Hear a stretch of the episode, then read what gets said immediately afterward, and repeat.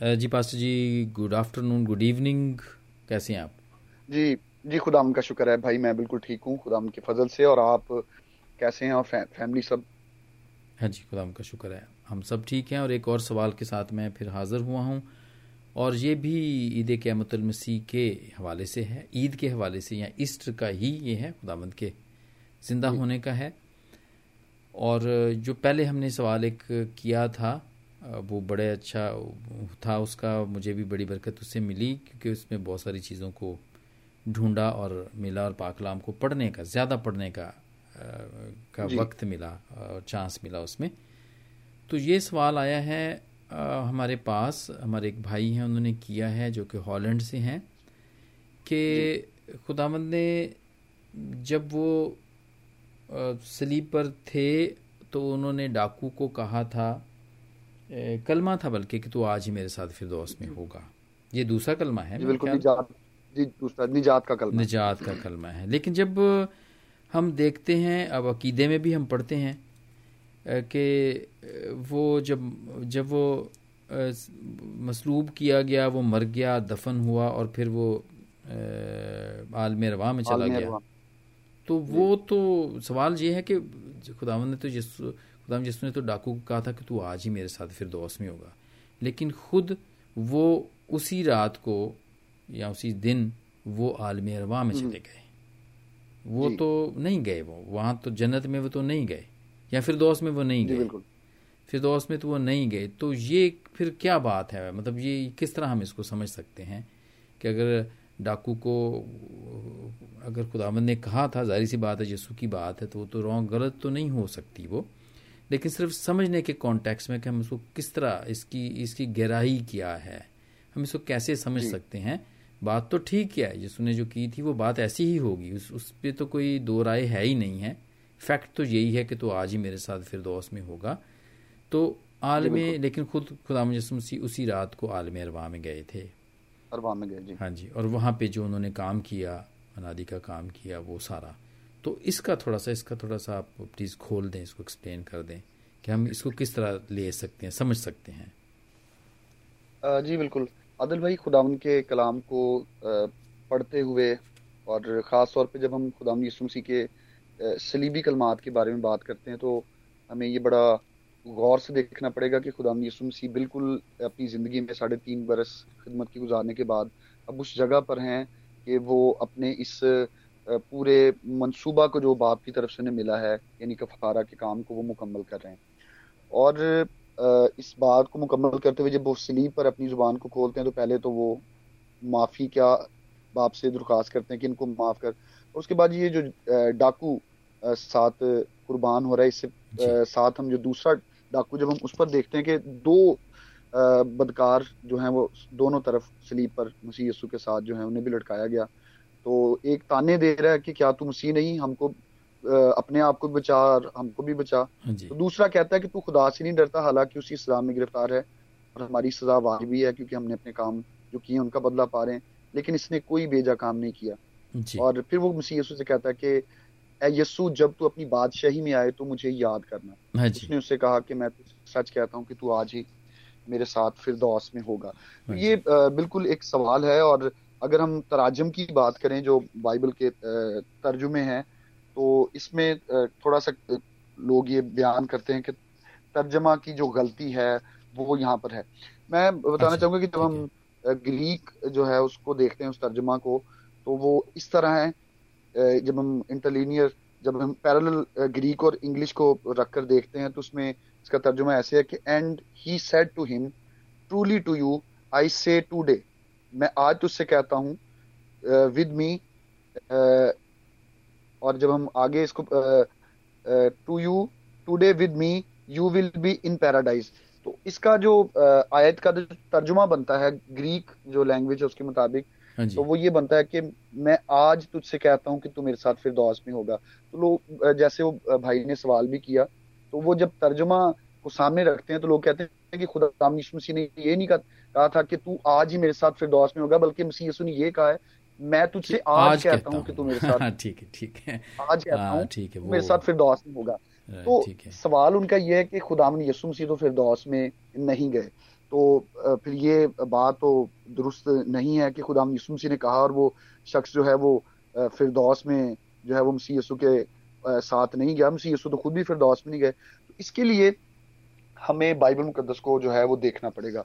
मुकदस हाँ लुका की अंजील को जब हम देखते हैं और खुदाम यसु मसीह की ज़िंदगी में ही खुदाम यसु मसीह ने इस बात को बड़ा जो है वो खोल कर बयान किया गरीब लाजर जो है और दौलतमंद जो अरगवानी और महीन कपड़े पहनता था उसकी मिसाल से। तो हाँ लाजर जो गरीब शख्स था वो नासूरों से भरा हुआ उसके दरवाजे पर डाला गया ये सो सोलहवीं बाब में तो नहीं है ये कहीं? मुकदस लूका की इंजील उसके सोलहवें बाब की उन्नीसवीं आयत में है। उन्नीसवीं आयत से इकतीसवीं आयत तक हमें ये पूरा जो वाक्य है हाँ ये मिलता है।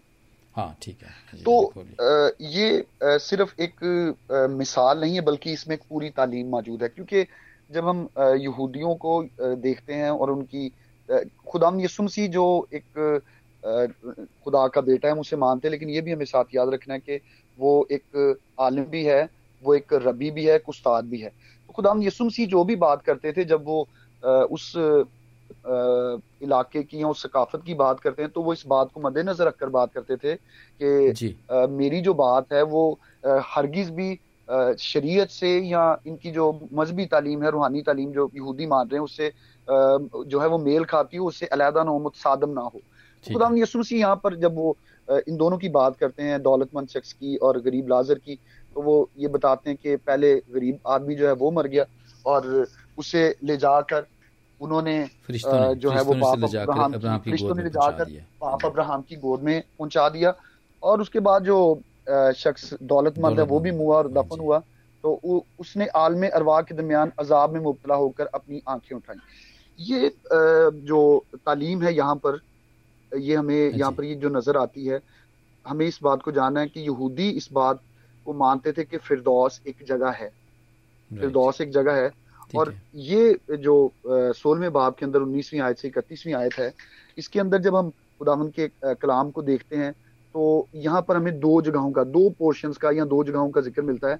ये शख्स भी मरा है फरिश्तों ने ले जाकर उसे अब्राहम की गोद में पहुँचा दिया। हाँ और दौलतमंद भी हुआ वो आलमेर वाह के दरमियान अजाब में है। एक जगह जो है वो आराम की जगह है और दूसरी जगह जो है वो अजाब की जगह है। और खुदावन का कलाम मतलब ये मैं बताना चाहता हूँ कि ये हमें जानना ज़रूरी है कि जब हम आज के दौर में बैठ के बात करते हैं तो शायद हमें ये लगता है कि जी खुदा सी तो फिरदौस में ही आसमान पर हेवन में नहीं गए लेकिन हमें उस मुआरे को और खुदा के कलाम के मुताबिक इस तालीम को भी देखना बड़ा ज़रूरी है कि वो लोग जो वहाँ पर मौजूद हैं जब खुदा हाँ से बात करें तो वो उनके मज़हब की बात कर रहे हैं। तो उनका ईदा या ईमान क्या था कि रूह जो है वो जब कोई मरता है तो वो फिरदौस में चला जाता है जो ईमानदार है जो ईमानदार नहीं है वो हाँ अजाब में चला जाता है। तो ये ये आलम अरवा के अंदर रूहों के उस आलिम के अंदर दो पोर्शन जो है अच्छा, हमें यहाँ पर नज़र आ रहे हैं। आलम अरवा भी हमें वो पूछना चाहता था कि इसका क्या मतलब है? आलम अरवा। आलम अरवा रूहों का आलिम। इसमें अच्छा, दुनिया यानी ये भी एक दुनिया है। रूहों की दुनिया है रूहों हाँ, का आलिम अच्छा, है। अच्छा, आलम तो दुनिया ही ना। दुनिया को ही हम जी बिल्कुल। कहते हैं ना कुल आलम जैसे पूरी दुनिया है जैसे। सब रूहें जी बिल्कुल सब रूहें वहीं पर हैं जो भी मर, जो भी मरता है।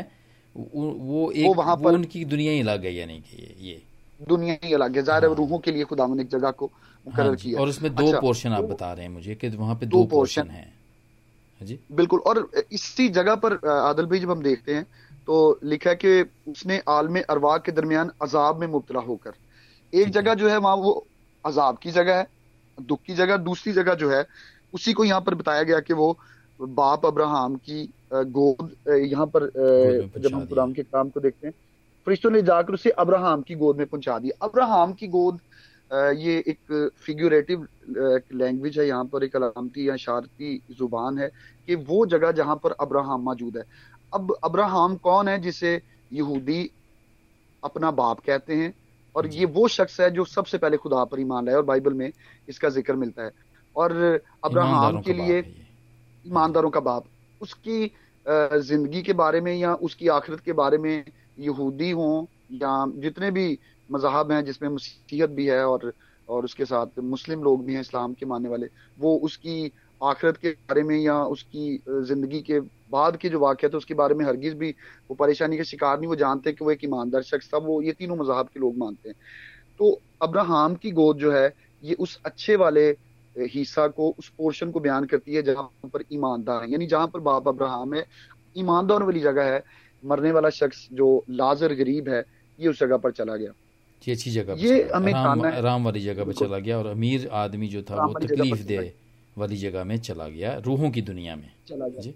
रूहों की दुनिया में है दोनों ही आलम अरवा में है लेकिन गरीब शख्स जो है वो एक अच्छे वाले पोर्शन में है जो जहाँ पर बाप अब्राहम और दूसरे ईमानदार मौजूद हैं। लेकिन जो आ, अमीर शख्स है ये उस वो जगह पर है जो अजाब की जगह है। खुदा उनके कलाम में आ, जब हम इसको देखते हैं तो ये बिल्कुल ऐसे ही बयान किया गया है। अब सवाल ये है कि खुदा यसु मसीह तो फिर दौस में गए नहीं। हमें इस बात को मैं ही समझता हूँ कि जानने के लिए हमें इबरानी जो कल्चर है और ख़ासतौर पर उनकी जो तालीम है खुदा के कलाम की जो तालीम वो मानते थे हाँ उसे देखना पड़ेगा। दौस हम तो ये मान रहे हैं कि वो आसमान पर है लेकिन वो जो इबरानी लोग हैं जो यहूदी लोग हैं वो इसी बात को मानते थे कि फिरदौस एक ऐसी जगह है जहाँ पर जो आलम अरवा में है उसका एक पोर्शन अलहदा है। अब यहाँ पर यह भी सवाल पैदा होता है कि जो अजाब में मुबतला शख्स है जो अमीर आदमी है हाँ वो अपनी आँख ऊपर उठाता है। इसका मतलब है कि वो जगह ऊपर है आसमान पर है तो अजाब में मुबतला होकर उसने अपनी आँख आँखें जो उनको ऊपर उठाया। ये हरगिज भी इस बात का तरफ़ ये नहीं लिखा कि आसमान की तरफ़ आँखें उठाई या आसमान की तरफ़ देखा। ऊपर उठाई इसको मैं ये समझता हूँ कि एक अपर पोर्शन है और एक लोअर पोर्शन है। अपर पोर्शन जो है वहाँ पर आलमेर में। अपर पोर्शन में ईमानदारों की रूहें जो है वो मौजूद इस वक्त में थी और लोअर पोर्शन जो है उसमें वो अजाब में मुबतला जो खुदावन के साथ नहीं चलने वाले लोग थे उनकी रूहें वहाँ पर मौजूद थी। Right right. खुदावन यसु मसीह मैं आदल भाई यहाँ पर ये बताना चाहता हूँ कि जो अकीदा हम पढ़ते हैं कि मसीह यसु ने वो मर गया दफन हुआ और फिर आलम अरवा में उतर गया।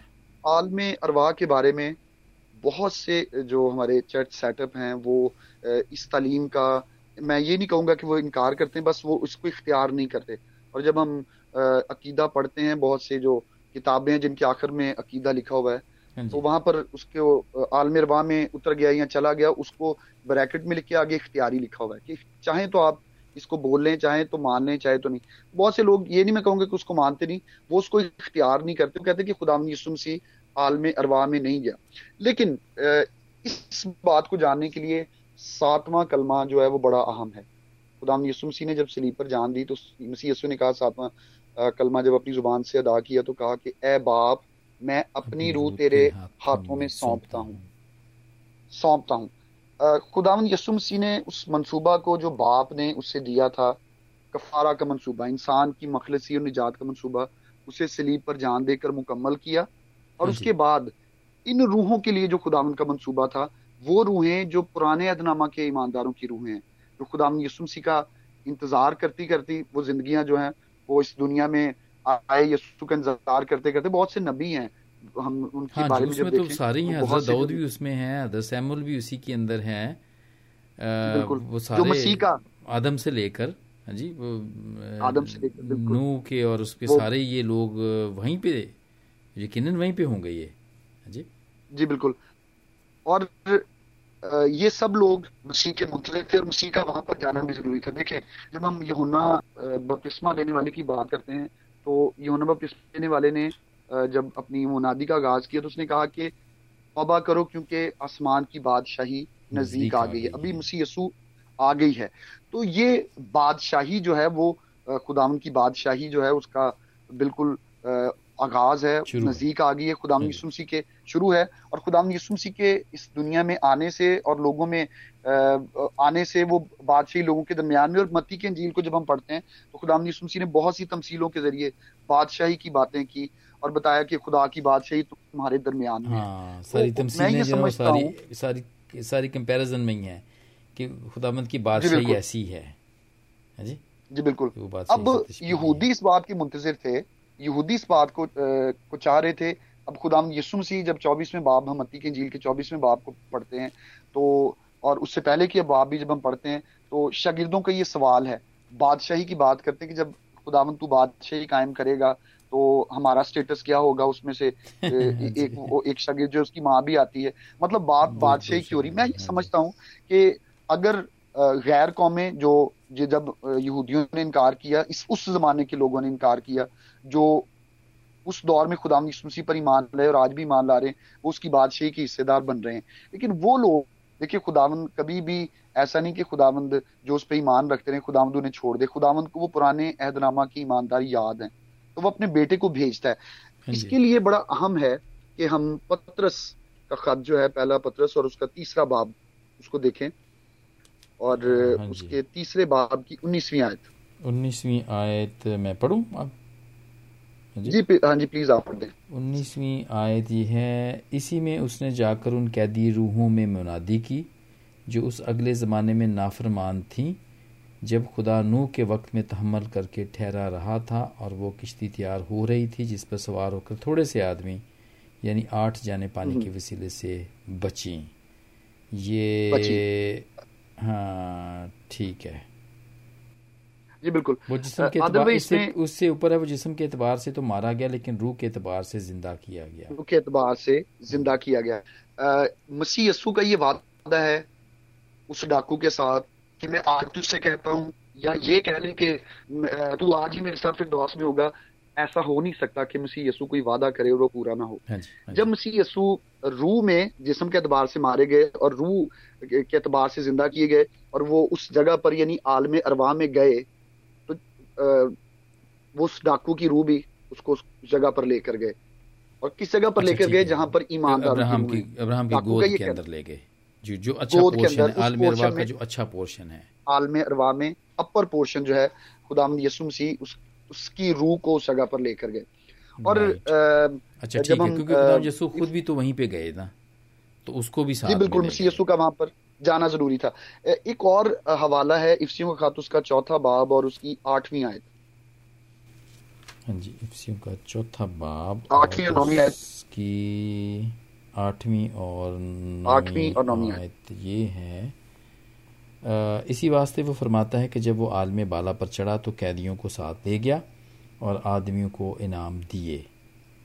और नामी आयत है इसके चढ़ने से। और क्या पाया जाता है? सवा इसके कि वो ज़मीन के नीचे के इलाके में भी उतरा था। और ये उतरने वाला वही है जो सब आसमानों से भी ऊपर चढ़ गया ताकि सब चीज़ों को मामूर करे। और उसने बाज को रसूल और बाज को नबी वो जो, जो भी इनाम देने वाली बात है वो यहाँ बिल्कुल वो इनाम जो है वो दिए। अच्छा इसमें ये दोनों हवाले जो हैं वो खुदाम यसुमसी के आलम अरवा में जाने को सपोर्ट करते हैं। ये पहला हवाला जो हमने देखा पहला पत्रस और उसका तीसरा बाब और उसकी उन्नीसवीं और बीसवीं आयत उसमें लिखा कि इसी में उसने जाकर उन कैदी रूह में मुनादी यहाँ पर जो लफ्ज मुनादी है मुनादी को हम ये कह सकते हैं जी बिशारत की या इवेंजलिज्म की हरगिज भी क्योंकि ज़ाहिर है थोड़ा थोड़ा सा तर्जमा जो है हमारा थोड़ा सा वीक है उर्दू का तर्जमा। तो इसमें जो लफ्ज है वो है प्रोक्लेम अंग्रेज़ी में प्रोक्लेम लफ्ज है जब हम इसके ओरिजिनल टेक्स्ट में देखते हैं और उसके साथ प्रोक्लेम और हेरल्ड लफ्ज जो है वो मुनादी के लिए इस्तेमाल हुआ। है प्रोक्लेम हम ये कह सकते हैं कि उसने दावा किया कि मैं वही हूँ। पुराने अहदनामा की ईमानदारों से दावा किया कि मैं वही हूँ जिसका वादा किया गया था। और सबसे पहले हम पैदाइश की किताब और उसके तीसरे बाब में इसका ज़िक्र पढ़ते हैं कि खुदा ने कहा था कि औरत की नस्ल से निजात दहिंदा पैदा होगा और वह ब्लीच के सर को कुचलेगा। हाँ अब यहाँ पर यह जानना ज़रूरी है कि आलम अरवा की कुंजियाँ आलम हाँ अरवा या मौत जो है वो अबलीस के कब्जा में थी। अबलीस ये चाहता था अबलीस का ये कहना था वो ये समझ रहा था यूदास करियुती के ज़रिए से मसीसु को पकड़वा कर जब कलाम में लिखा कि अबलीस उसमें समा गया वही समझ रहा था कि मैं पकड़वाऊँगा।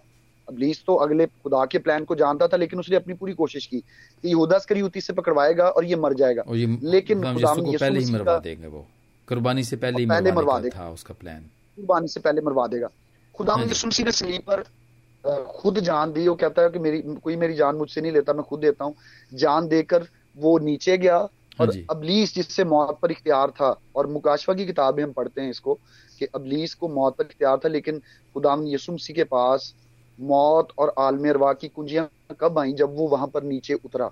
हाँ, क्योंकि कुर्बानी देकर जब वो जो मौत है कुर्बानी देकर गया। देखें उसके लिए ज़रूरी ये था कि आलम अरवा में जाने के लिए ज़रूरी था कि कोई मरेगा तो आलम अरवा में जाएगा ज़िंदा तो कोई रूहों के पास नहीं जा सकता था। हाँ, एक इंसान इंसानी नुकता नज़र से जब हम देखते हैं। तो खुदा यसुसी वहाँ पर गए। अब यहाँ पर यह भी सवाल पैदा होता है कि कैदी रूहें जो अगले जमाना में नाफरमान थी देखें खुदाम यसुमसी ने जब हम मुकदस लुका की झील में देखते हैं ये शख्स जो अमीर आदमी है ये बात करता है आलम रवा में उस हिस्सा में से जो अजाब का हिस्सा है। इसकी आवाज़ उस हिस्सा में पहुँचती है जो अब्राहम की वाली जगह या ईमानदारों वाली जगह मसीह यसु ने जब यहाँ पर खड़े होकर मुनाद हाँ जी।, जी बिल्कुल। मसीह यसु ने जब यहाँ पर खड़े होकर शादियाना बजाया या उसने प्रोक्लेम किया इस बात को उसने ये कहा कि मैं वही हूँ जिसका वादा किया गया। तो ये वो कैदी रूहें भी जो अबलीस की कैद में थी लोअर पोर्शन में उन तक भी बात पहुँची और कलाम में लिखा है कि जो नूह के जमाना में नाफरमान थी। अब हम अगर बड़ी लंबी बात हो जाती है अगर हम नूह की कश्ती की जानब जाएँ हाँ तो वो भी मसीह यस्सु की एक मिसाल है। तो मसीह यस्सु ने उनके लिए भी ये किया और इफ्तियों का मुसनफ कहता है कि जब वो नीचे उतरा तो उसने वहाँ पर जाकर आदमियों को इनाम दिए। उसने रिवॉर्ड या उनको मैं ये समझता हूँ कि जो पुराने अदमा की ईमानदार है और बड़ी देर से वो उस मसीहा के मुंजर थे उनकी रूहें वहाँ पर मुंजर थी। तो खुदाम यस मसीह ने उनको ये इनाम दिया कि वो मसीहा जिसका वो इंतज़ार कर रहे थे अब वो आ चुका है।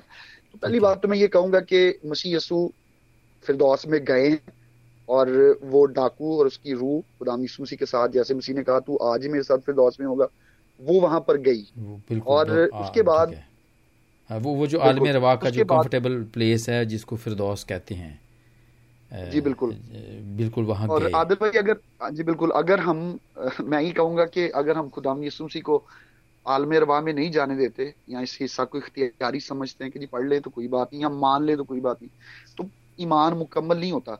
अगर खुदाम यसुमसी सिर्फ़ जो ज़िंदा थे उनके लिए आए थे तो जो बेचारे मैं ये कहता हूँ कि जो इतने साल इंतज़ार कर करके जो उसकी मुनादी करते हुए जिन्होंने मज़ाक बर्दाश्त किए जिन्होंने हाँ खुदावन का नाम लेते हुए जो मुसीबतें बर्दाश्त की अगर उनको छोड़ दिया जाता और उनके पास मसीह यसु ना जाते उस जगह में उस पोर्शन में तो शायद ये उनके साथ बेचारों के साथ बड़ा मसला हो जाता इंसाफ इंसाफी हो जाए जैसे यर्मिया तो है जसाया है जितने भी बड़े अंबिया हैं छोटे अंबिया हैं और उसके बाद इससे पहले नातन नबी है सैमुल नबी है ये ये सारे और दाऊद बादशाह है ये ये सारे जी बिल्कुल। जितने भी हैं लोग फिर हाँ फिर फिर उनका उनका ना होता जो कि इंतज़ार कर रहे थे वहाँ पे। जो इंतज़ार कर रहे थे। समझ में आती है मुझे हाँ।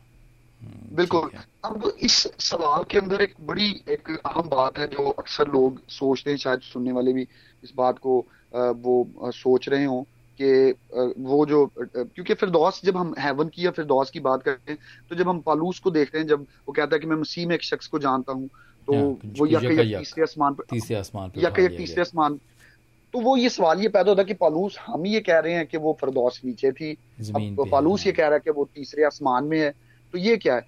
हमें ये याद रखना है कि खुदाम यसु मसीह ने उनके लिए जो रिवॉर्ड जो इनाम रखा था हाँ जो। उनको मिलना था वहाँ पर वो ये कि अब वो इस जगह पर जो आलम अरवा है वहाँ पर नहीं रहेंगे। खुदाम यसु मसीह जब आसमान पर गए हैं ज़िंदा होने के बाद जब वो शागिर्दों को दिखाई दिए तो वो इन सब रूहों को भी अपने साथ आसमान में उस आसमानी फिरदौस में ले गए ताकि वो उसके पास महफूज रहें। यानी वो तीसरे तो आसमान तो, जहाँ पे पालूस रसूल गए थे। आसमान पालूस जहाँ पर पालूस रसूल जहाँ पर जाने की बात करते हैं जिस जगह की बात करते हैं अब जो आलम अरवा है ये वही जगह है जहाँ पर वो बुरी रूहें आज भी वहाँ पर मौजूद हैं लेकिन जो ईमानदारों की जो जगह है वो फिरदौस में है। और क्यों ऐसा हुआ? उससे पहले कोई आसमान पर नहीं जा सका। हाँ दो हाँ अशखास जो है उनकी बात की जाती है हनूक के बारे में और एलिया के बारे में, में कि जी हाँ। वो उठा लिया गया। लेकिन ये नहीं लिखा कि वो आसमान पर हनूक के लिए देखे तो वहाँ पर उसमें ये नहीं देखते कि वो आसमान पर चला गया। वो उठा लिया गया अगर हम इसके ओरिजिनल टेक्स्ट में देखें। और इसी तरह जो एलिया के लिए देखते हैं कि एक आसमानी रात आया उसने उसको उसकी नज़रों से गायब कर दिया। अलीशा जब खड़ा हुआ था हाँ तो खुदावन यसुम सी ही वो पहले हैं। अगर हम अगर हम उनको पहले ये कहें कि वो पहले चले गए हैं तो फिर खुदावन यसुम सी पहला उठा नहीं है। जी उठने वालों हाँ, में और वहाँ पर जाने में। और ये ज़रूरी है कि जब हम हाँ तशरी या तफसीर करते हैं तो दूसरी आयात जो दूसरे कलाम की हिस्से हैं उनका ज़रूर ख्याल रखें। अच्छा आदिल भाई हाँ आप इसको देखें मैं एक और बात भी जिसमें चाहूँगा कि हाँ खुदाम यसुम सी जब आसमान पे गए हैं तो तो एक ये बात बड़ी अहम है कि जब हम पाक तीन मकाम की बात करते हैं जो ज़मीन पर नीचे था जब हैकल कायम थी तो पाकिन मकाम में काहिन कब जाते थे? जब वो बरे का खून लेकर जाते थे या कुर्बानी करने के बाद उसके खून को अपने हाथ के अंगूठों पर पाँव के अंगूठों पर अपने कान पर लगा कर जाते थे ताकि वो उनके हाथ, उनके उनके काम पाक हों, उनके कदम पाक हों, उनके कान पाक हों, ताकि जब खुदा बात करता है। बगैर खून बहाए माफ़ी नहीं थी और खुद खून के बगैर कोई भी पाक मकाम में दाखिल नहीं हो सकता। तो इब्रानियों का मुसनफ ये कहता है कि बाकी जो काहिन है, सरदार काहिन है, वो भेड़ों और बकरों का खून लेकर जाते हैं, लेकिन मसीह अपना ही खून लेकर पाक मकान में दाखिल हो गया। अब जब ये रूहें खुदाम मसीह के साथ हैं इनके लिए भी ज़रूरी था कि इनके लिए कोई कफारा हो फिर ये खुदाम के जुम्मे मकबूल ठहरती हम्म, तो खुदाम यसु मसीह अपने खून को लेकर आसमानी पाक मकान में दाखिल हुए और ये फिरदौस मैं ये नहीं कहूँगा कि फिरदौस बल्कि ये रूहें जिनकी वजह से वो अपर पोर्शन या वो जगह जो फिरदौस कहलाती थी खुदाम यसु मसीह सब रूहों को भी आसमान में ले गए और ये उनका एक रिवॉर्ड था। क्योंकि हम्म, अभी तक ज़ाहिर जाहिरन खुदाम यसुम वो जो डाकू है उसने कहा था कि जब तू अपनी बादशाही में जाए तो मुझे याद करना। जाहिरी तौर पर खुदाम यसुम की उसके लोग जो ईमानदार हैं उसकी ज़िंदगी उनकी जिंदगियों में उनके दिलों में तो उसकी बादशाही है। लेकिन दुनिया में जैसे एक एक वो हाकिम होता है उस तरह मसीह यसु की बादशाही हमें नज़र नहीं आती। हाँ, नहीं है, बल्कि आसमान में चाहे वो उसकी बादशाही है। तो में भी यही है ना कि हम जब दवायर बानी पढ़ते हैं तो हम कहते हैं ना कि तेरी बादशाही जिस तरह आसमान पर है इस तरह ज़मीन पर भी हो। हम्म। हम विश करते हैं दवायर बानी के ज़रिए से कि ज़मीन पर भी तेरी बादशाह आसमान पर तो है बादशाही लेकिन ज़मीन पर भी हो। ठीक है? जी बिल्कुल। और इस बादशाही के लिए हम अभी तक मुंतजर हैं और ये बादशाही जो है वो एक मलीनियम किंगडम या हज़ार साल बादशाह की बात है कि जल्द खुदावंद आए और उस तरह की बादशाह कायम हो। तो खुदावंद यसु मसीह उन सब ईमानदारों की रूहों को समेत डाकू के जिसने कहा था कि जब तो अपनी बादशाही में जाए तो मुझे याद करना खुदाम यसु मसीह उन्हें लेकर अपनी बादशाही में जा चुके हैं। और अब फिर दोस थर्ड जो आ, है आसमान तीसरा आसमान जो है वहाँ पर वो मौजूद है। और आदिल भाई इसमें मैं ये भी कहना चाहूँगा कि इस डाकू का ईमान बड़ा ज़बरदस्त है। जो स्लीपर मसीह यसु के साथ लटका हुआ है जब हम मत्ती की झील उसके चौबीस में बात पढ़ते हैं तो मसीह यसु के साथ साढ़े तीन बरस रहने वाले लोग मसीह यसु की मौत से पहले उसे हैकल की इमारतें दिखाते हैं। हाँ और वो कहते हैं कि इन पर गौर कर। तो मसीह यसु ने उन्हें कहा कि इन पर गौर ना करो बल्कि कहा कि यहाँ पत्थर पत्थर पर पत्थर बाकी ना रहेगा। इसकी तशरी और तस्वीर ये है कि मसीह यसु उनकी तवज्जो इन इमारतों से जो बिल्कुल ऊपर वाली यरूशलेम शहर की एक तस्वीर है नीचे ज़मीन पर। मसीह यसु उनका ध्यान यहाँ से हटाकर वहाँ पर लगाना चाहते थे। साढ़े तीन बरस साथ रहने वाले तो इस बात को समझ ना पाए।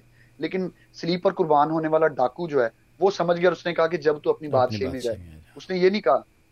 उसने ये नहीं कहा कि खुदावन जब तेरी बादशाही आएगी तो मुझे याद करना या कोई और उसने उसने कहा जब तो अपनी बादशाही में जाए तो मुझे याद करना उसने ये नहीं कहा कि थोड़ा सा मेरा भी ज़िक्र कर देना। उसने याद करने की बात की छोटी सी बात की और मसीह यसु ने साथ ही उसको ये वादा कर दिया कि तू मेरे साथ आज ही फिर लॉस में होगा। हाँ जी तू मेरे साथ होगा। हाँ जी। अच्छा इसमें वो तुमको हाँ देर नहीं है। और हाँ जी बस जी मैं ये एक ये जो आप कह रहे थे ना जो कुंजियों वाली बात थी ना कि वो पहले शैतान के पास थी आलम रवा की कुंजियाँ। तो उससे मुझे ये याद आया कि जब हम पहला सैमर उसका अट्ठाईसवां बाप और पंद्रहवीं आयत देखते हैं ना कि जब सऊल जाता है जब सैमुल मर जाता है और हाँ साउल वो गैबीन के पास जाता है। हाँ और वो जादूगरनी के पास जाता है भेस बदल के कि सैमुल की रूह को ऊपर बुला और मैं पूछूँ कि क्या होगा अब मेरे साथ मेरा क्या होगा। तो वो जादूगरनी होती है एक्चुअली जो उसकी रूह को ऊपर बुला लेती है। तो इट मीन्स कि वाकई वो उस कुंजियाँ जो थी वो शैतान के पास ही थी और वो रूहों पे इख्तियार रखता था। इवन कि ये मुकदसों की रूहों पर भी इख्तियार रखता था। और वो उनको ऊपर बुला लेता था। ठीक है इस बात से मुझे ये याद आई कि वो बहुत तो वाकई वो जादूगरनी थी वो तो कोई खुदा की बंदी नहीं थी वो तो जादूगरनी थी। अच्छा। हाँ जी उसने बिल्कुल, उसकी, बिल्कुल उसकी रूह को ऊपर बुला लिया था देखें। राइट? लेकिन अब इट मीन्स के वो रूहें वहाँ पर नहीं है मुकदसिन की। वो तीसरे आसमान पर उस जगह पे आराम है आराम में है वो राइट? जो जो कि खुदा उनको वहाँ से निकाल के ले गए हैं। आलम अरवा में से जो कि अच्छी वाली जगह थी वो वहाँ से वो निकाल के लिए गए हैं उनको।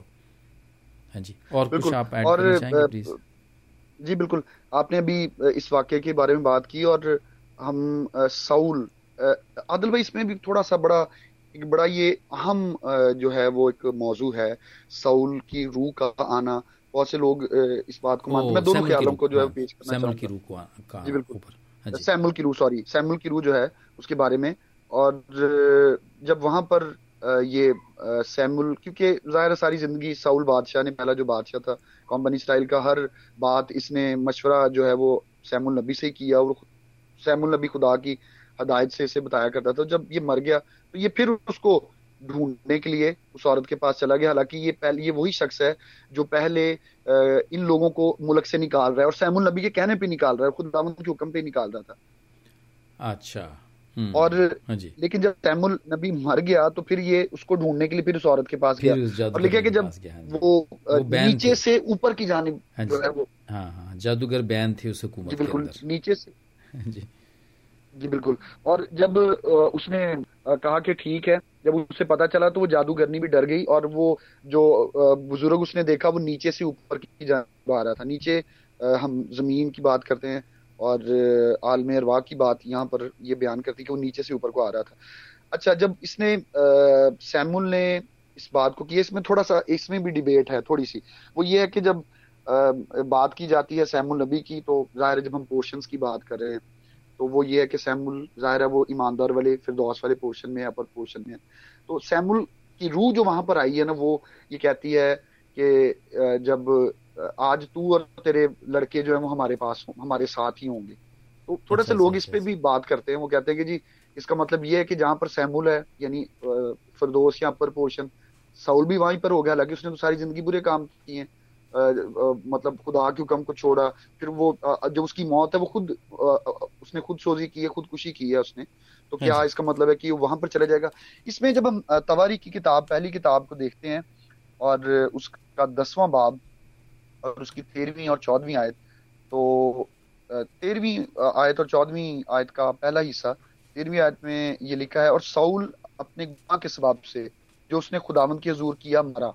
इसलिए हम्म। कि उसने खुदावंत की बात ना मानी इसलिए भी कि उसने उससे मशवरा किया जिसका यार जिन, जिन था, था। ताकि उसके ज़रिए से दरियाफ्त करे। जिन था। तो बहुत से लोग ये कहते हैं कि वो सैमुल की रूह नहीं थी। ऐसा नहीं हो सकता। क्योंकि जो रूह नबियों की रूहें हैं ये एक हवाला भी है मुझे एग्जैक्टली इसका कि वो नबियों के नबियों की रूहें नबियों के ताबे। हैं। ताबे होती हैं। उसका मतलब ये नहीं कि वो वो अपू ताबे रखते हैं वो जब निकाल बल्कि ये उस पोर्शन की बात हो रही है कि बेशक अबलीस को इख्तियार था लेकिन इतना भी नहीं था जो लोग इस पे बात करते हैं कि वो किसी नबी की रूह को भेज दे और कलाम में ये भी लिखा क्रंथियों खत्म है कि अबलीस जो है वो नुरानी फरिश्ते का रूप धार लेता है। तो इसमें ये भी बात है कि अगर तो वो उस जगह से आया है तो मे भी मे भी हो सकता है कि वो अबलीस ही हो और उसने वो सैमुल नबी का रूप धार लिया हो या सैमुल नबी भी हो सकता है तो जैसा भी वो हम्म। बात ये है कि रूह जो है उस वक्त नीचे से ऊपर को आ रही थी पुराने आदमी की बात है इसका मतलब है कि उस वक्त तक रूह का आलिम या आलम हाँ। जो है वो नीचे ही था नीचे खुदाम यसुम नीचे के इलाके में गए हैं अच्छा। और जो वादा उन्होंने किया था कि तू आज ही या मैं आज ही तुझसे कह रहा हूँ कि तू मेरे से दोस्त होगा। ये दो बातें एक ही हैं और खुदा मसीह के साथ वो वाकई ही फिर दोस्त में मौजूद था। वो फिर दोस्त जो उस वक्त तक जिस पर यहूदी ईमान रख रहे थे कि वो रूहों का आलम में एक पोर्शन है, वो डाकू जो है उस जगह पर जा चुका था, मसीह के साथ। हाँ ठीक है। वो मेरा बस, मेरा भी यही था कि था मेरा भी जो कमेंट है आप कह सकते हैं या दलील मेरी यही थी कि चूँकि आलम रवाज जो था वो उस वक्त शैतान के कब्ज़े में ही था कुंजियाँ उसके पास ही थी। क्योंकि सैमुल के ज़माने में जब वो मरा है तो वो तब तो तब तो शैतान के कब्ज़े में थी वो सारी। लेकिन उसके बाद खुदा ने अपने कब्ज़े में ले ली और वो भी अपने लोगों को छुड़ाने के लिए कि वो अपने लोगों को छुड़ा के और वहाँ से ले जाए जैसे कि सैमुल भी वहीं था। तो इट मीन्स कि वो बिल्कुल। और ये खुदा की मौत और आलम रवा में उतरने के बायस ये कुंजी और ये ज़ोर के साथ ली है उसने। और उसने जो चीज़ें जैसे अबलीस ने मौत पर इख्तियार पा लिया था, ज़ाहिर जब हम इसकी बात करते हैं, जब ये खुदावंत के सामने आया, उसने कहा, मैं तुझसे वो ऊँचा तख्त बनाऊँगा या शिमाली तरफ़ में जमात के पहाड़ों पर बैठूँगा। इट्स मीन कि इसके पास कुछ कुतें या ताकत है थी। और शैतान या अबलीस जो है, ये तीन फरिश्तों में, जिसमें हमें ये लूसीफर, शैतान, अबलीस नज़र आता है जब्राइल और इसी तरह मिकाइल ये तीनों फरिश्तों में से ये बड़ा अहम था जो खुदा उनके तख्त के पास रहता तो इसके पास ये कुत और इख्तियार थे। मिकाइल जो है वो एक वॉरियर है और जब्राइल हाँ वो मैसेंजर है। तो इसके पास इसके पास भी ये इख्तियार मौजूद थे। तो खुदाम यसुम मसीह ने बिल्कुल आ, मौत से गुजर कर इससे ये कुंजियाँ जो हैं वो छीन ली और फिर उसने कहा कि अब वो कुंजियाँ उसके पास मौजूद है और मुकाशवा की किताब में इन सब चीज़ों को जो है वो देखते भी हाँ। ठीक है। तो यहाँ पे एक और मैं मैं सवाल होता है उभरता है सवाल हो सकता है ये इसका जवाब फिर बाद में हम कर भी लें ढूंढ भी लें या हो सकता है।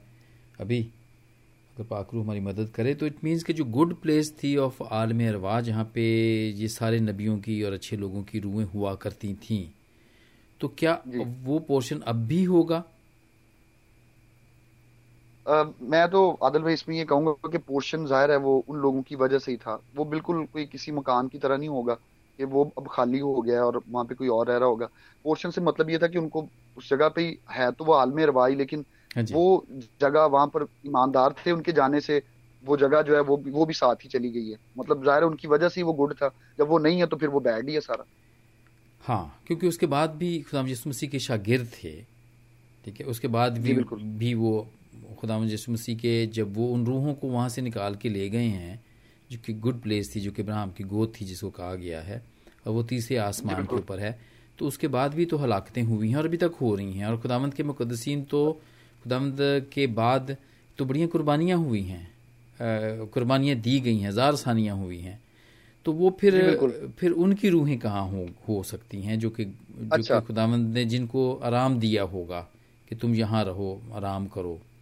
तो ये थोड़ी सी बिल्कुल आदिल भाई ये, ये एक सवाल निकल हाँ जी बिल्कुल बिल्कुल। बड़ा बड़ा अच्छा क्वेश्चन है और सीखने के वैसे से हम बैठे हुए हैं बात करें स्टिफनेस के हवाला से जब हम देखते हैं ना स्टिफनेस जो पहला शहीद है कलीसिया में कहा जाता है इमाम हाँ की किताब में उसका ज़िक्र है। हाँ और लिखा है कि जब वो लोग से पत्थर मार रहे थे और वो अपनी जान दे रहा था तो वो ये कह रहा था कि मैं इब्ने आदम आसमान को खुला और इब्ने आदम को बाप के दानी तरफ़ खड़ा हुआ देखता हूँ। वो आसमान में देख रहा है। उस अब ईमानदारों की रूहें भी उसी प्लेस में और फिर दौस में जहाँ पर उन पुराने अदामा के लोगों को ले जाया गया है उनकी रूहें अब वहीं पर जाती हैं और स्टिफनेस के वाक्य से हमें एक बड़ा अच्छा वो मिलता है कि वो ये कहता है कि मैं आसमान को खुला और इब्ने आदम को बाप के दानी तरफ़ खड़ा हुआ देखता हूँ। हमारा यही मान है कि वो यसुम मसीह बाप के दानी तरफ़ बैठा है कीदा में कहते हैं हम रसूलों का कीदा जब दोहराते हैं। लेकिन बड़ी अच्छी बात यह है कि जो मुसीब के बायस रजा रसानी का शिकार होते हैं या दुख उठाते हैं मसीह यसु जब वो मरते हैं, उनकी रूह को मसीह यसु खड़े होकर वेलकम करता है।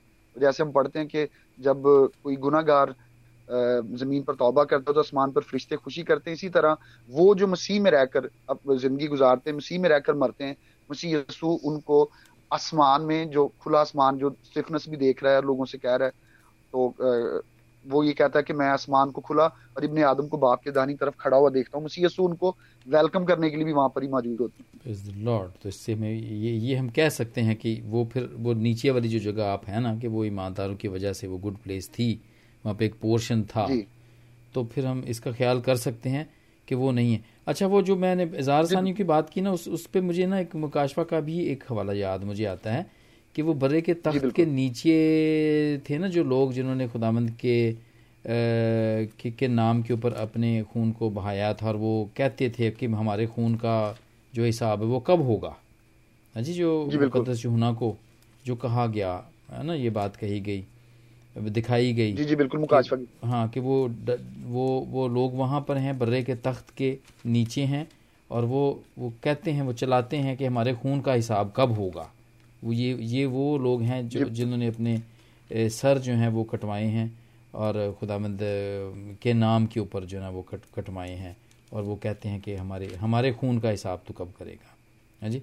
तो वो फिर इसी से ये दूसरा मैं समझता हूँ कि ये हवाला शायद आप मुझे बताएँ अगर ये हो सकता है कि नहीं कि वो भी वहीं पर हैं। वो जो ज़ारसानियों के ज़रिए से जो जो मारे गए हैं या जिनको ज़िंदा आग में डाला गया जिनके ऊपर शेर छोड़े गए अब भी जो अब भी जो अब, अब भी जो हैं तो मैं समझता हूँ कि फिर वो भी वहीं पर हैं उसी तीसरे आसमान पे ही हैं वो। हाँ जी? या जहाँ पर खुदा है। आदिल भाई इसमें थोड़ा सा मैं मैं थोड़ा सा इसमें बात बताना चाहूँगा कि जब हम आ, मैं मतलब जिस तरह से मैं खुदा के कलाम को समझता हूँ या खुदा के कलाम के मुताबिक ये जिनका ज़िक्र यहाँ पर किया जा रहा है ये वो लोग हैं जो सात साल मुसीबत का दौर जो है अच्छा, अच्छा, अच्छा, उसमें जिन्होंने जान देने तक वफादारी का इजहार किया है। और ये अब मुसीबत में क्योंकि इन्होंने अबलीस ये इनसे कहता है कि अपनी अपने ऊपर छाप लो इन्होंने छाप नहीं ली और इस वजह से इन्होंने मसीह का नाम लेते हुए मुसीबतों को बर्दाश्त किया है और इन्हें मार दिया गया मसीह यसु का नाम लेते हुए। ईमानदार या कलीसिया इससे पहले वो आसमान में मौजूद हैं और वो उसके पास हैं। और ये जब कलीसिया आसमान पर चली जाएगी उठा ली जाएगी उसके बाद सात साल जो है वो एक मुसीबत का बहुत बड़ी मुसीबत का दौर होगा जिसमें प्यालों का उंडेला जाना और आगे की बात है जो मुसीबत आगे की बात है। हाँ, अच्छा एक और बड़ी अहम बात है इसमें मुकाशवा की किताब बीसवें बाब में लिखा है कि उसकी तेरहवीं आयत के दूसरे हिस्सा में लिखा है और मौत और आलम अरवा ने अपने अंदर के मुर्दों को दे दिया। हाँ जी। आलम अरवा के जो अंदर मुर्दे हैं अब यहाँ पर को दे दिया और हर एक इमाल के मुआफिक उनका इंसाफ किया गया। ये वो मुर्दे जो अभी भी आलम अरवा में वो रूहें जो जो पत्रस कहता है कि जो अगले जमाना में नाफरमान थी। हाँ जी। ये जो नू के दौर में नाफरमान थी वो, वो बहुत बड़ी तादाद है जो वहाँ पर मौजूद थी। ये पुराने अदामे की बात हो रही है। और लिखा कि मुर्दों को दे दिया और उनमें से हर एक के इमाल के मुताबिक उसका इंसाफ किया गया। और फिर लिखा चौदहवीं आयत में फिर मौत जो मौत मार मार के हाँ आलमेरवा में पहुंचाती आ रही थी। मौत और आलमेरवा आग की झील में डाले गए उसके बाद इंसाफ हुआ रिवॉर्ड दे दिए गए हैं इमाल के मुताबिक और उसके बाद मौत को भी खत्म कर दिया गया और उसके बाद आलमी अरवा जो है वो भी आग की झील में डाल यानी उसके बाद मौत भी नहीं होगी। ये दोनों चीज़ें नहीं होगी। जब जब मौत नहीं है मतलब तो फिर आलम अरवा जहाँ पे रूहें जाया करती थी वो भी नहीं होगी ज़ाहिर सी बात है वो तो। जी बिल्कुल। और ये लिखा है कि ये आग की झील दूसरी मौत है और जिस किसी का नाम किताब हयात में लिखा हुआ ना मिला वो आग वो भी आग की झील में डाला गया। मौत भी आलम अरवा भी और जिसका नाम नहीं लिखा गया वो भी हम्म। उसमें डाला गया और ये बीसवें बाप के अंदर है। फिर इक्कीसवें बाप नया जो एक नया आसमान। और एक नई ज़मीन बिल्कुल वहाँ पर कोई गुनाह नहीं है अबलीस को भी खत्म कर दिया गया झूठा नबी भी वहाँ पर है। तो फिर दोस इस वक्त मैं आदिल भाई इसको ये समझता हूँ कि वो जगह जहाँ पर खुदा यसु मसीह मौजूद है वो फिर दोस ही है और उनका रिवॉर्ड पुराने अदम की ईमानदारों का रिवॉर्ड यही कि वो उस जगह पर होंगे जहाँ पर उनका खुदावंद होगा। तो इसका एक बड़ा अच्छा एक जो लफ्ज जब हम फिरदौस इसको देखते हैं तो ये लफ्ज जो है एक मौरख गुजरा है जैनोफिन। उसने सबसे पहले इसको इस्तेमाल किया था। और जब उसने इस्तेमाल किया तो ये जब हम इसको देखते हैं लफ्ज को यूनानी जबान में तो ये पेरी डासा लफ्ज है। अच्छा, और पेरी पेरीटिखोस जी पेरीटिखोस लफ्ज जो है वो भी इसके लिए इस्तेमाल हुआ है। अच्छा तो इसका मतलब यही है कि बाढ़ या दीवार एक ऐसी जगह जो महफूज होगी फिर नीचे भी जब थी वो आलम अरवा के अंदर पोर्शन था तो वो महफूज था। और अब भी वो जगह जो है वो महफूज है वहाँ पर किसी की भी जो है वो दखल अंदाजी जो है वो नहीं होती। और पुराने ऐदनामा में गजलगुजात में हाँ शैतान की। जहाँ से वो गजलगुजात चौथे बाब किसी किसी की रूह को हाँ मंगवा नहीं सकता वहाँ से वो है? मंगवा नहीं सकता। और जो आज भी मैं ही समझता हूँ कहा जाता है कि जी फलाना हमारा वो हमारा वह शख्स जो है वो आ गया है वहाँ से तो वो आ नहीं सकता। हमें बड़ा जानने की ज़रूरत है क्योंकि ये बड़ा अहम है कलाम में लिखा है पॉलूस रसूल ये कहते हैं कि अबलीस जो है वो नुरानी फरिश्ते का रूप भी धार लेता है। यानी फरिश्ता बन के भी आ जाता है तो इंसान बन के आना तो उसके लिए बड़ा ही आसान है। हम्म, ठीक है। हाँ चले ये तो बड़ी ज़बरदस्त बात है। देखें अभी एक एक चीज़ हमने उसके जवाब को ढूंढा ढूँढने निकले थे तो हाँ काफ़ी सारी चीज़ें जो ना वो अब आ गई हैं। रिविजन भी हो गई है। बाइबल की बहुत सारी बातों में रिविजन भी हो गई है। तो Bassi ji thank you very much for this और अगर इसमें कोई और भी सवाल अगर हुआ निकला या कोई आया कोई मेरा भाई बहन करता है तो ज़रूर हमें भेज सकता है। व्हाट्सएप फेसबुक स्काइप ईमेल सारे कॉन्टैक्ट्स हमारी वेबसाइट पे हैं। W W W dot Hamdosna dot com पर और आप पर्सनली तौर पे भी रबता कायम कर सकते हैं पास्टर आर्थर डैनियल से, जो कि साहिबाल पाकिस्तान से हैं, या मुझसे, आदिल से, जो कि यूके में, मैं हूँ और हमारे नंबर भी सारे कॉन्टैक्ट्स में हैं। तो खुदा आप सबको बरकत दे। सवाल तो और भी हैं, और खुदा ने मौका दिया तो हम फिर एक नए सवाल और नए जवाब के साथ हम आएँगे, और फिर और भी बहुत सारी बातें पाकलाम की खुलेंगी, जो कि बायस बरकत होंगी और हम जानेंगे। तो पाल साहब मैं दरख्वास्त करूँगा कि आप दुआ के साथ इस हिस्से को बंद करें प्लीज़ खुदा मेहरबान बाप हम शुक्रगुजार हैं कि खुदा तो अपने रूहुल कुद्स के वसीला से अपने लोगों की रहनुमाई करता है। और खुदावंद हमें यह तोफ़ीक बख्शता है कि हम तेरे कलाम पर तफ्तीश और तहकीक करें। और खुदावंद वो अकल वो समझ जो तूने हमें बख्श रखी है उसको इस्तेमाल में लाकर बाप, हम मुख्तलिफ़ किताबों को देख सकें और अः खुदावंद सबसे बढ़कर तेरे कलाम को पढ़ सकें। शुक्रगुजारी करते हैं कि खुदावंद आज हमने तेरे कुछ की हदायत से इन बातों को किया। मिन्नत करते हैं कि बाप, अगर इस वक्त में कोई भी ऐसी बात हमारे मुँह से निकली, जो है बाप तेरे कलाम के खिलाफ या तेरे खिलाफ है तो अः बाप हमें मुआफ़ करना। और ये तोफ़ीक बख्शना कि खुदावन हम हमेशा अः बाप उन बातों को थामे रहें, जो खुदावन तेरे कलाम से मुतलिक है। और अः बाप कभी भी अपनी ज़िंदगी में किसी ऐसी बात को ना अपनाए जो है खुदावन तेरे कलाम के मुखालिफ है और अः बाप तेरे खिलाफ है, बल्कि अः बाप हमें यह तोफ़ीक बख्शना कि हम हर एक उस बात को अपनाएँ, हर एक उस बात को करें जो है खुदावन हमारे लिए और तमाम की जिन तक है बाप हम पहुँचते हैं बाप उनके लिए बरकत का बायस हो। दुआ करता हूँ कि बाप तो इस सारी गुफ्तु के वसीला से हमें और उन सबों को जिन्होंने खुदा इस गुफ्तु को सुना है बड़ी बरकत बख्शना मसीह यीशु के नाम से। आमीन। आमीन आमीन। थैंक यू वेरी मच पास जी। आपने अपना बड़ा कीमती वक्त निकाला और आपने इन सारी चीज़ों का जवाब दिया और हमें हमने मिल के पाकलाम के हिस्सों को देखा। यकीन हम सब के लिए बरकत का बायस है ये। है और थैंक यू वेरी मच और मेरे प्यारे अजीज़ो ये आपके लिए भी यकीन बरकत का बायस ये हैं ये जितनी भी चीज़ें हैं लेकिन इसके अलावा फिर भी अगर कोई ऐसा कोई सवाल उभरता है तो आप ज़रूर सवाल कर सकते हैं। थैंक यू वेरी मच खुदा आपको बरकत दे।